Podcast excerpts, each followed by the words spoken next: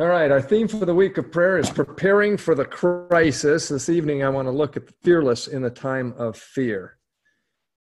Do any of you remember the story of Ryan Bell? I am trying to find something here. Some here may remember hearing of him in the news six years ago. Ryan was a pastor of a church in Hollywood, California. In the 2010s, his church won the Innovative Church of the Year award. However, three years later, in the spring of 2013, he was fired from pastoral ministry. It was a hard experience for him. I don't know, but perhaps he grew bitter at God for letting this happen.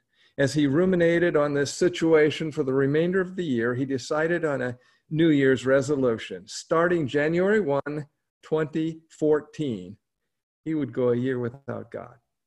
He wrote in his blog, For the next 12 months, I will live as if there's no God.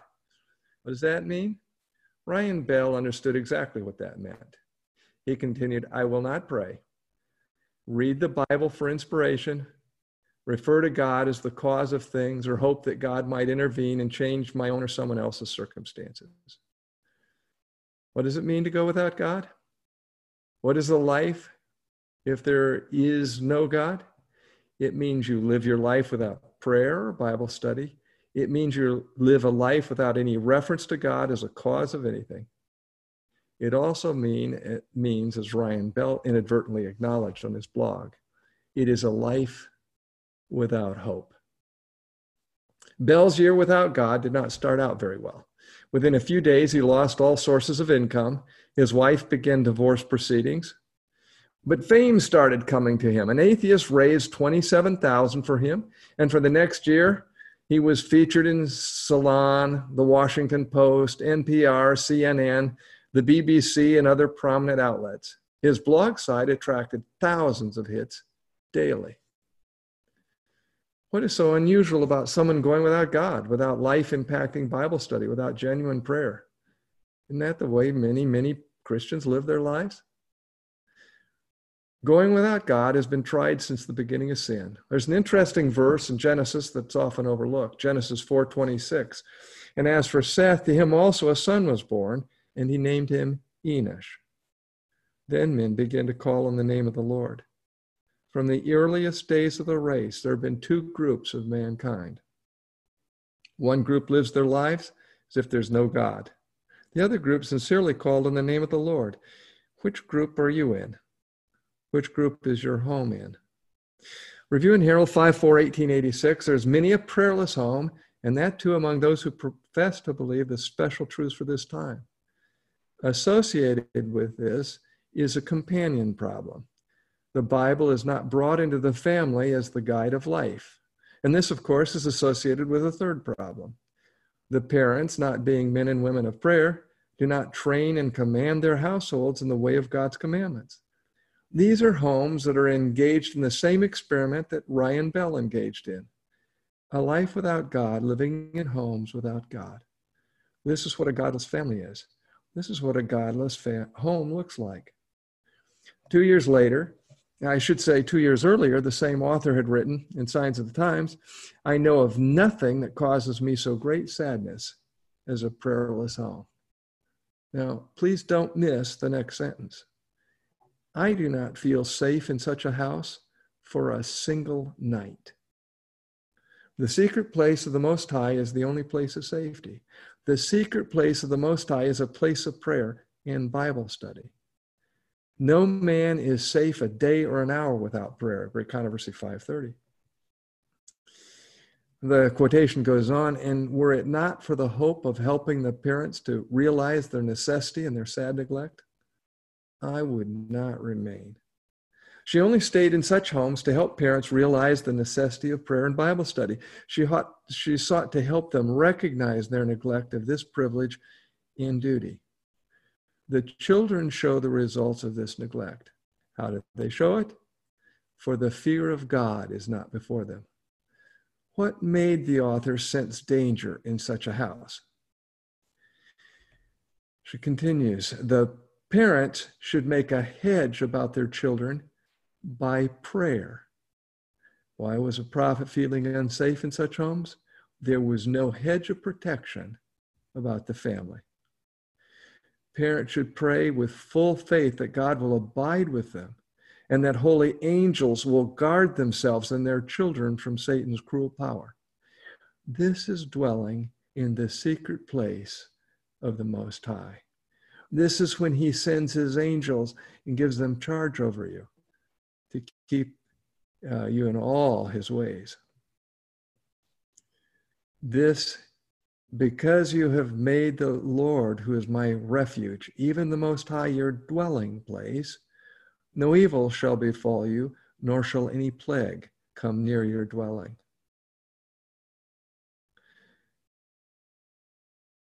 They should pray with full faith that God will abide with them and that holy angels will guard themselves and their children from Satan's cruel power. How many are carefully studying God's word? From the light that God has given me, uh, we're told in 1888, page 120, I can say that not half of those who profess to believe the present truth have a thorough understanding of the third angel's message. Many believe the truth because they have heard it preached by someone in whom they had confidence. But 2 Timothy 2:15 says that we should study to show ourselves approved unto God, workmen that need not to be ashamed because we're rightly dividing the word of truth.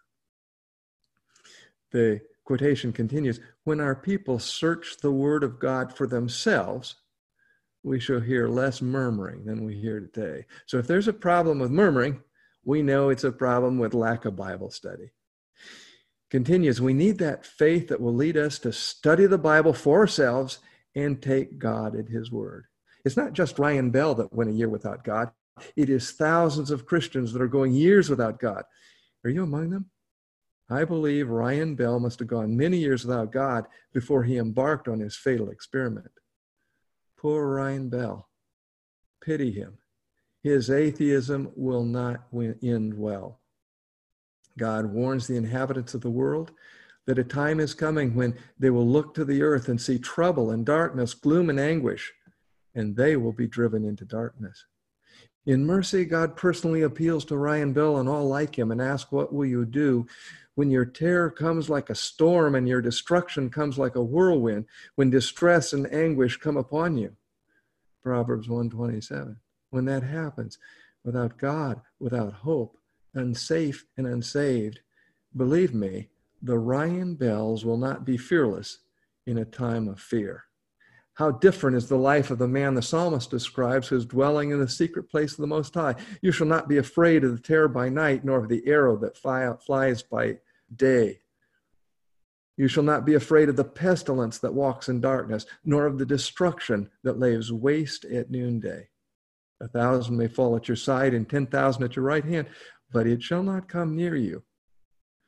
Only with your eyes shall you look and see the reward of the wicked. Because you've made the Lord, who is my refuge, even the Most High, your dwelling place, no evil shall befall you, nor shall any plague come near your dwelling.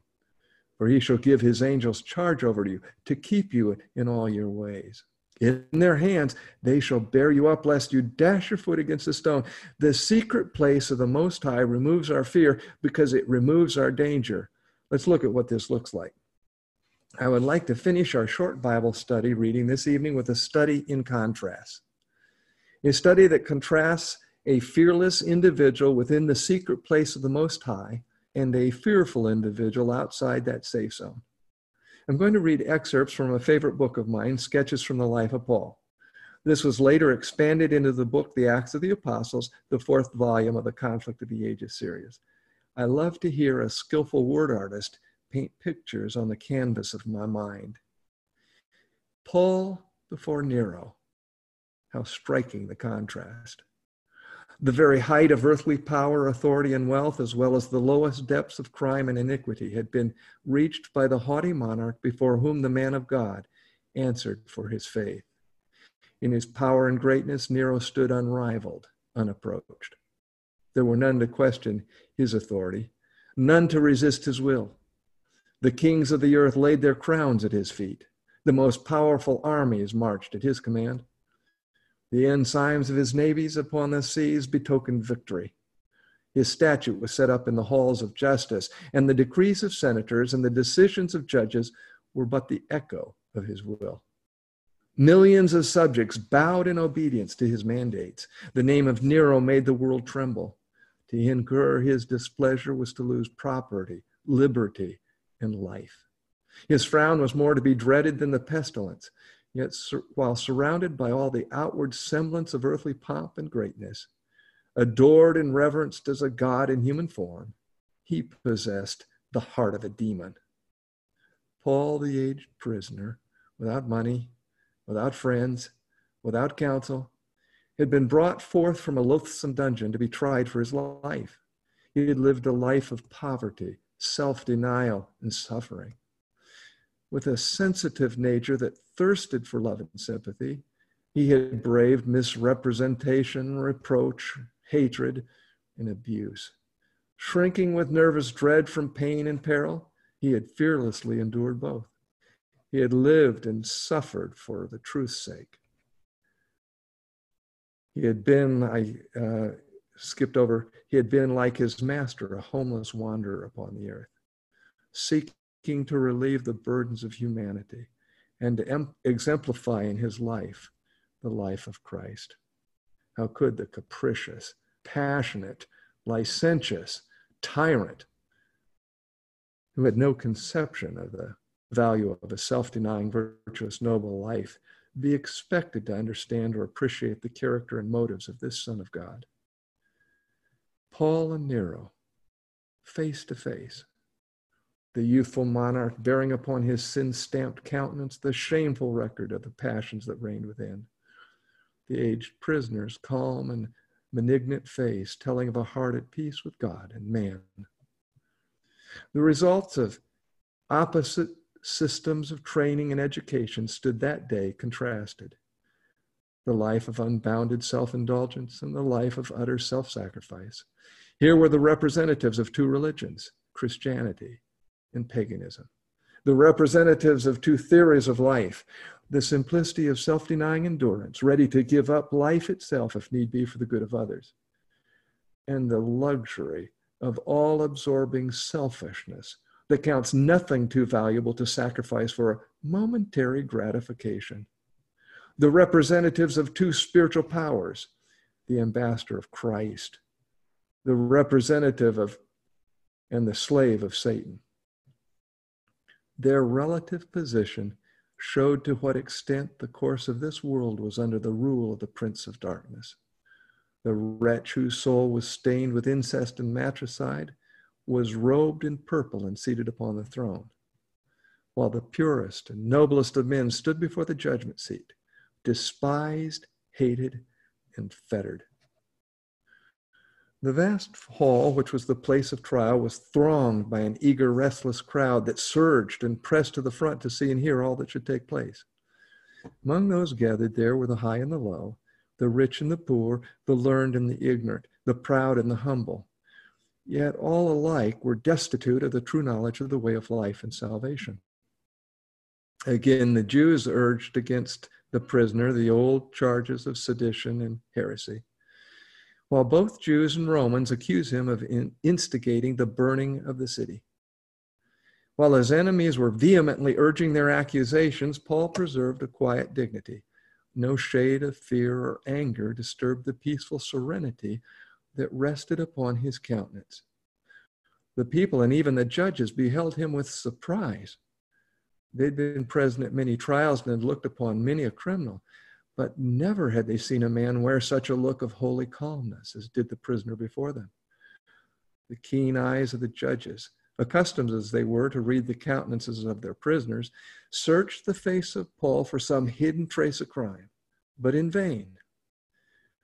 When he was permitted to speak in his own behalf, all listened with eager interest to his words. Once more, Paul had an opportunity to raise aloft before a wondering multitude the banner of the cross. With more than human eloquence and power, he that day urged home upon their hearts the truths of the gospel. The wisdom of God was revealed through his servant. as Paul stands before the emperor of the world. His words strike a chord which vibrates in the hearts of even the most hardened and which thrills in unison with the mission of angels. Truth, clear and convincing, overthrows error and refutes falsehood. Never before had that company listened to word like, words like these. Light was shining into darkened minds that would gladly follow the guidance of its precious rays. The truth spoken on that occasion would never die Though the utterance of a feeble and aged prisoner, they were destined to shake the nations.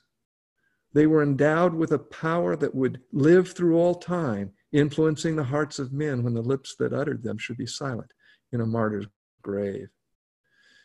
As Paul gazed upon the throng before him, Jews, Greeks, Romans, with strangers from many lands, his soul was stirred with an intense desire for their salvation he lost sight of the occasion, of the perils which surrounded him, of the terrible fate which seemed so near. He look, looked above all this to Jesus, the divine intercessor, the advocate pleading before the throne of God in behalf of sinful men. Earnestly, he pointed his hearers to the great sacrifice made in behalf of the fallen race and presented before them man in his true dignity and value. An infinite price had been paid for man's redemption. Provision had been made that he might be exalted to share the throne of God and to become the heir of immortal riches. By angel messengers, earth was connected with heaven, and all the deeds of men, good or evil, were opened before the eye of infinite justice. Thus pleads the advocate of truth, faithful among the faithless, loyal and true among the disloyal and disobedient, he stands as God's representative, and his words are as a voice from heaven. There's no trace of fear, sadness, or discouragement in countenance or manner. Strong in his conscious innocence, clothed with the panoply of truth, he rejoices that he is the Son of God. His words are like a shout of victory above the roar of the battle. The cause of truth to which he has devoted his life he makes appear as the only cause that can never fail. Though he may perish for the truth's sake, the gospel will not perish. God lives and the truth will triumph. His countenance glows with the light of heaven as though reflecting the rays of the sun. Many who looked upon him in that hall of justice saw his face as it had been the face of an angel. Tears dim many eyes that had never before been seen to weep. The gospel message found its way to the minds and hearts of many who would never have listened to it, but for the imprisonment of Paul. Never had Nero heard the truth as he heard it upon that occasion. Never had the enormous guilt of his own life been revealed to him as it was revealed that day. The light of heaven had pierced the sin polluted chambers of his soul. He quaked with terror at the thought of a tribunal before which he, the ruler of the world, should be arraigned, and where his deed should meet a just reward. He was afraid of the apostles God, and he dared not pass sentence upon Paul against whom no accusation had been sustained. A sense of awe for a time restrained his bloodthirsty spirit. For a moment, heaven had been opened before him by the words of Paul and its peace and purity had appeared desirable. That moment, the invitation of mercy was extended even to the guilty and hardened Nero, but only for a moment. The command was issued for Paul to be taken back to his dungeon. And as, he, as the door closed upon the messenger of God, so the door of repentance was forever closed against the emperor of Rome. Not another ray of light was ever to penetrate the dense darkness that enveloped him. There needed only this crowning act of rejection of divine mercy to call down upon him the retributive justice of God. It was not long after this that Nero sailed on his expedition to Greece, where he disgraced himself and his kingdom by the most contemptible and debasing frivolity. He returned to Rome with great pomp. And in his golden palace, surrounded by the most infamous of his courtiers, he engaged in scenes of revolting debauchery. In the midst of their revelry, a voice as of a tumult in the streets was heard. and a messenger was dispatched to learn the cause. He hastily returned with the appalling news that Galba, the head of an avenging army, was marching rapidly upon Rome, that insurrection had already broken out in the city, and the streets were filled with an enraged mob, threatening death to the emperor and all his supporters, rapidly urging their way toward the palace. The wretched tyrant, as cowardly as he was cruel, was completely unmanned. He sprang from the table at which he had been feasting and drinking, overturning it in his blind terror and dashing the most costly wares to fragments. Like one beside himself, he rushed hither and thither, beating his forehead and crying, I'm lost, I'm lost. He had not, like the faithful Paul, a powerful, compassionate God to rely upon in his hour of peril. He knew that if taken prisoner, he would be subjected to insult and torture, and he considered how he might end his miserable life with as little pain as possible. He called for poison, but when it was brought, he dared not take it. He called for a sword, but after examining its sharp edge, he laid it also aside. Then, disguised in woman's clothing, he rushed from his palace and fled through the dark, narrow streets to the Tiber. But as he looked into its murky depths, his courage again failed. One of the few companions who had followed him suggested that he escape to a country seat a few miles distant where he might find safety. Concealing his face, he leaped upon a horse and succeeded in making his escape. While the emperor was thus ingloriously fleeing for his life, the Roman Senate, emboldened by the insurrection and the approach of Galba, passed a decree declaring Nero to be the enemy of his country and condemning him to death. The news of this decision brought to Nero by one of his companions, the monarch inquired what manner of death he was to suffer, and was told that he was to be stripped naked, be fastened by his head in the pillory, and to be scourged to death. The monster who had delighted to inflict upon Christians the most inhumane torture shrank with horror at the mere thought of enduring like torture himself. He seized a dagger and again endeavored to nerve himself to plunge it into his heart but the prick of the instrument was all that he could endure. As he threw it aside with a groan of despair, horsemen were heard approaching. His retreat was discovered. A few moments, and he would be in the power of his enemies. Terrified alike at the thought of torture and suicide, he still hesitated and was compelled at last to let a slave help his trembling hand force a dagger into his throat. Thus perished the tyrant Nero at the early age of 32. God, in his infinite mercy, bears long with the transgressors of his law. In the days of Abraham, he declared that the idolatrous Amorites should still be spared until the fourth generation, for their iniquity was not yet full, and he could not give command for their destruction. For more than 400 years, he spared them. But when instead of turning to repentance, they hardened their hearts in iniquity and made war upon his people, their day of probation closed and the mandate went forth for their utter extinction. With unerring accuracy, the Infinite One keeps a record of the impiety of nations and individuals. Long is his mercy tendered to them with calls to repentance. But when their guilt reaches a certain limit, which is fixed, then mercy ceases her pleadings and the ministration of wrath begins. But Paul and Nero's story doesn't end with their death. There's another chapter coming. Paul will be resurrected.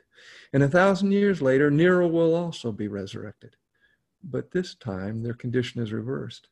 There will be a great city with majestic walls. It is the secret place of the Most High. And Paul is still, eh, will still be dwelling there at the end of the thousand years, with millions resurrected with him who dwell with him in the secret place of the Most High. Nero is resurrected outside this fortress. Amid the ransomed throng are the apostles of Christ, the heroic Paul, the ardent Peter, the loved and loving John, and their true hearted brethren, and with them the vast host of martyrs. While outside the walls, with every vile and abominable thing, are those by whom they were persecuted, imprisoned, and slain. There's Nero, that monster of cruelty and vice, beholding the joy and exaltation of those whom he once tortured and in whose extremest anguish he found satanic delight. The whole wicked world stand arrayed at the bar of God on the charge of high treason against the government of heaven. They have none to plead their cause. They are without excuse. And the sentence of eternal death is pronounced against them. Now, Nero, the former unrighteous judge, is being judged by God, the righteous judge. God has already declared what his judgment will be. Proverbs 11:31 if the righteous will be recompensed on the earth, how much more the ungodly and the sinner. Malachi 4:1 for behold the day is coming, burning like an oven, and all the proud, yes, all who do wickedly will be stubble. And the day which is coming shall burn them up, says the Lord of hosts. That will leave them neither root nor branch. Nero will have a lot of company. In the days of Noah, the despisers of God's grace mocked the open door into the ark. But when the door closed and the rain came, they rushed to the ark and knocked, pleading for entry. But no entry was given them. So those outside the city will see the gates of pearl closed. And Jesus warned his hearers when once the master of the house has risen up and shut the door, and you begin to stand outside and knock at the door, saying, Lord, Lord, open for us. And he will answer and say to you, I do not know you. Where are you from? Then you will begin to say, We ate and drank in your presence, and you taught in our streets. But he will say, I tell you, I do not know you where you are from. Depart from me, all you workers of iniquity. There will be weeping and gnashing of teeth when you see Abraham and Isaac and Jacob and all the prophets in the kingdom of God and yourselves thrust out. They will come from the east and the west, from the north and the south, and sit down in the kingdom of God. God's heavenly Supreme Court not only convicted Nero, it also reversed the Nero Roman and Jewish Sanhedrin's conviction against Paul. At the time of his death, Paul understood this. From his harsh dungeon, he confidently wrote Timothy his dying words I have fought the good fight. I have finished the race. I have kept the faith. Finally, there is laid up for me the crown of righteousness, which the Lord, the righteous judge, will give to me on that day. And not to me only, but also to all who have loved his appearing. And there's a crown that is offered to us and all who dwell in the secret place of the Most High. The righteous shall inherit the land and dwell in it forever. No wonder the apostate prophet Balaam exclaimed, Let me die the death of the righteous, and let my end be like his. But it is only the righteous life that can have a righteous death. How many would like to join me in surrendering all we have and are to Christ? determining to dwell in the secret place of the Most High with daily prayer, daily searching of the Scripture, and daily obedience to its directions. Those who do this will be able to look back at the end of life, as Paul did, and see Christ leading and guiding them, protecting them, nourishing them, refreshing them throughout their life, and they will be through, fearless through every time of fear.